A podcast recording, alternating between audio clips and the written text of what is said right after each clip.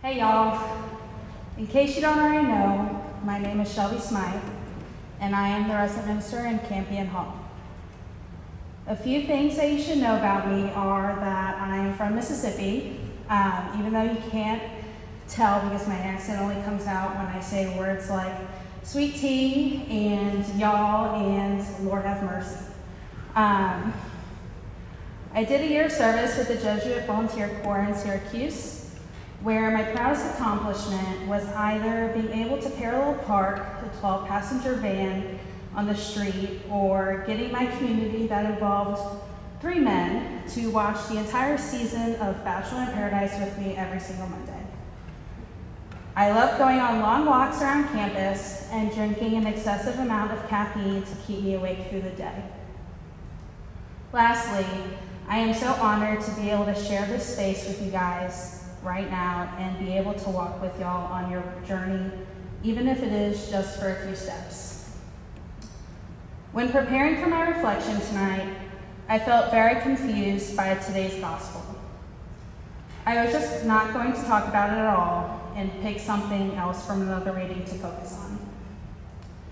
But something kept me, told me to keep pushing. I went into the actual scripture and it helped me a little bit to backtrack a few verses before that reading actually begins. So we are in the very first chapter of the Gospel of John, and we don't know very much about Jesus at this point. Two verses before the Gospel starts, Philip found Nathanael and told him, We have found the one about whom Moses wrote in the law, and also the prophets, Jesus, son of Joseph, from Nazareth. But Nathanael said to him, Can anything good come from Nazareth? Philip said to him, Come and see. I think that these two verses really set the scene for the gospel. Nathanael is hesitant to meet Jesus, questioning if anything good can come from Nazareth.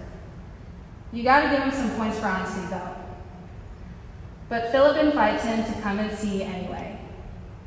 Can you recall a time where you were hesitant or anxious about putting yourself outside of your comfort zone and someone extended an invitation your way that changed your path? Did you meet someone new that you can now call a good friend? Did you learn something new about yourself? Did you feel at peace with your decision to accept that invitation? I'm not saying to say yes to every single invitation that come your way, but I can think of a few times where saying yes brought me immense peace over the anxiety that I was feeling prior.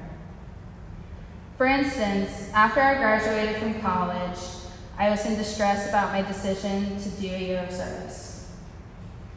I had accepted the position with the Jesuit Volunteer Corps in Syracuse, New York, where I knew absolutely no one within a four hour radius of me. I had said yes to driving a 12 passenger van when I only had gotten my driver's license a few months prior.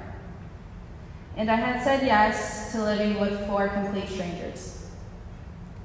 I worked myself up so much that as we were driving into the city of Philly for my orientation, I was in tears.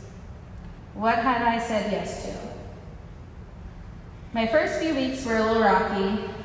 I wanted to be the best at my placement, in community, and everywhere in between. And I was stressing myself out to the point that I was having at least one panic attack a week. But eventually, the weight became lighter as the days and weeks and months went by. I started to make friends at my work and the local coffee shops, and I started navigating my way around my job. I began to feel comfortable being my true, authentic self with my community. Did it take the entire year for me to start to feel comfortable? Yes. Did my heart break at the idea of leaving Syracuse after the hardest year of my life? Also, yes. When I left 1636 West Onondaga Street for the last time, I felt comfort and peace. That I had survived it, that I grew in ways that I knew I needed to, and I was thankful to have accepted the invitation to an experience. The gospel continues with Jesus saw Nathanael coming toward him and said of him, Here is a true Israelite. There is no duplicity in him. Nathanael said to him, How do you know me? Jesus answered and said to him, Before Philip called you, I saw you under the fig tree. Before, Nathanael was pessimistic about even meeting a man from Nazareth. Jesus greeted him immediately by saying, Here is a true Israelite. There is no duplicity in him. He recognized Nathanael's honesty and his doubts of him. He continues by saying he noticed Nathanael, not when he was doing some great act of kindness or doing something horrible, but when he was just sitting under the fig tree. This is what does it for Nathanael, allowing him to know that Jesus is the Son of God. Jesus made Nathanael feel special. He noticed something about him that I think Nathanael was yearning to be recognized. How many of us just want to be noticed? Whether it's being noticed by a professor that you worked your butt off on a paper or an assignment, or your parents noticing that you are starting to become more independent every single day, or even your friends noticing that your joke was really funny. On the other hand, how many of us especially want to be noticed when something is wrong? When you overbooked yourself for the week and you have too much on your plate. I know sometimes I am silently begging for someone to notice that I am upset, despite me smiling and saying that I'm okay. Sometimes all you need is a hug and a word of encouragement. Sometimes you just need to be infer- affirmed in that you are trying your best and to know that tomorrow is a fresh new day. I spent the last year working at an inpatient mental health facility, working with children from the age of 4 to 17. Most of the time, I would work with the teenagers, a lot of them there because they have no one to pay attention to them and affirm them at home. On the weekends, I would have each person stand up turn around, and then I would have anyone who had anything kind to say about them say something positive. There were lots of tears and laughter and emotion that happened during this time because a lot of the girls had never experienced it before. They were in our facility because they were at the lowest point of their life, and they just wanted to be recognized for how strong they were to even ask for help in the first place. They just wanted to be recognized, period. When I was preparing for this reflection, I asked our good friend Andrew Sarah for a parting advice.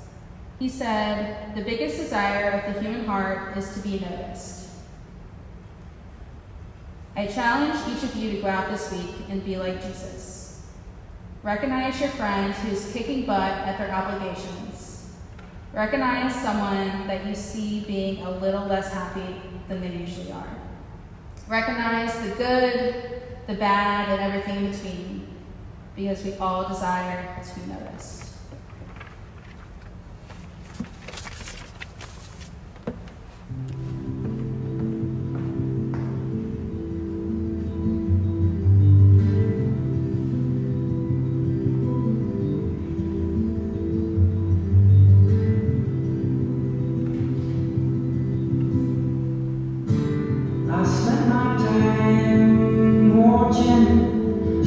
said